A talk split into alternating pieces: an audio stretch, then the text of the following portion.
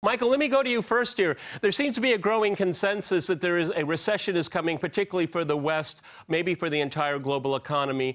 Uh, what makes this recession different, if it is different whatsoever? Because I think all of us would agree a lot of the bad economic news that we're experiencing, particularly in the West again, is self inflicted. Michael.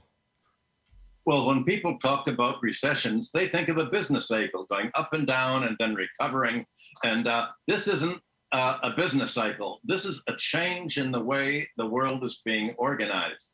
For one thing, every recession since World War II ended has uh, started with uh, recovered with a much higher level of debt.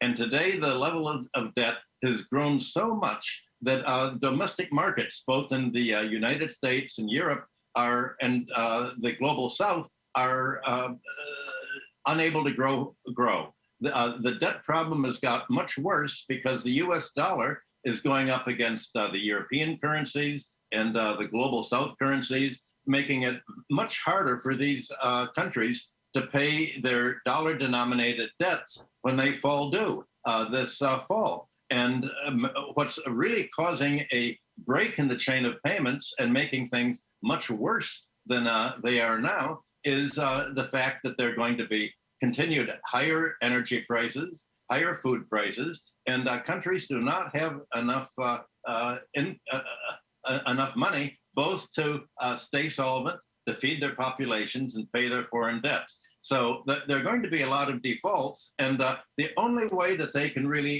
get the food and the energy they need is by uh, dealing with, with Russia and its, uh, its uh, economic allies.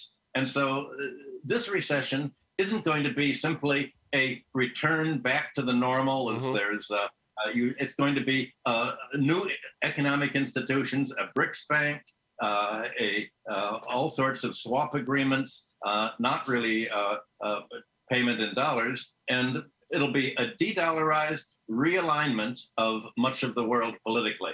Well, Pi, kind of to continue with the same theme there. I mean, uh, when we come out of this, uh, if and when we come out of it, because we're just going into something like this, is uh, how much is it going to change the world? Because at the epicenter of this is the West right now, and even more specifically Europe. I don't see what their recovery trajectory is, okay? Um, because they're cutting off all kinds of options because of ideology, because of neoliberalism and other ridiculous things that ha- have nothing to do with self interest they're leaving themselves behind, and it's intentional. Go ahead in Los Angeles.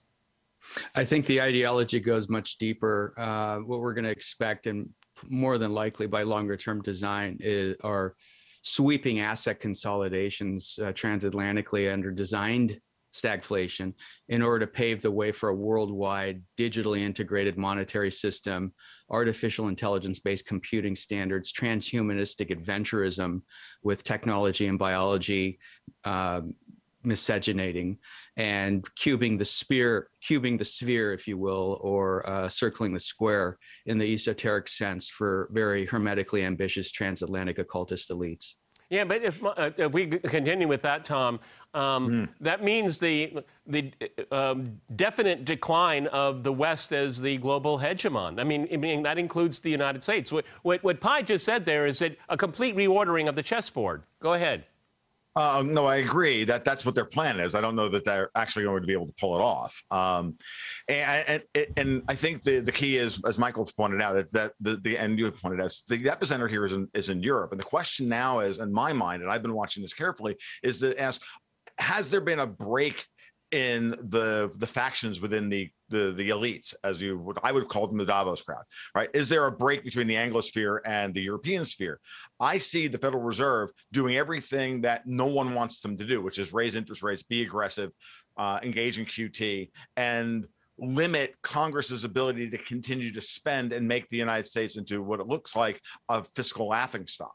And I see the exact opposite now happening on Capitol Hill that there's a political pushback from behind the scenes that's allowing the Fed and the commercial banking sector in the US to say, no, we're not going to go for central bank digital currencies. No, we're not going to go for transhumanist technocratic con- global control and, and all the rest of that. I and to Michael's point, yes, we're going to see a de-dollarized world, but I think actually in many ways, I think the Fed wants out of that fully dollarized world. If you want my in in Well,